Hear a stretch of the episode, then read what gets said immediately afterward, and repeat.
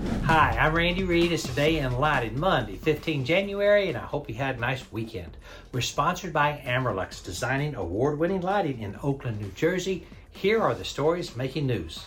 Explore lighting controls with Shoshanna Segal in episode number 51 of the Lighting Controls Podcast. We link to the episode at EdisonReport.com. Alessa Aguayo, the new president of WILD, reflects on the community's growth, expressing gratitude and excitement for 2024. Focused on membership and mentorship, she aims to expand both.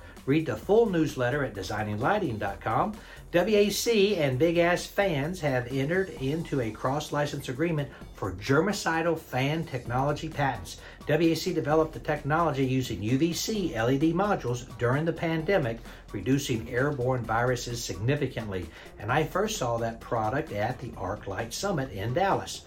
Q-Tran appoints Jamie Devenger as Chief Innovation Officer, bringing her background in lighting design to enhance product development. Her role signals Q-Tran's dedication to innovation and expectations for significant advancements under her leadership. Anna Freisleben presented Light Beyond Earth, illuminating life on exoplanets at the SLL Young Lighter Competition. Her research explores future lighting conditions, bridging science and arts, and raises questions about designing for space. Read the full story at designinglightingglobal.com.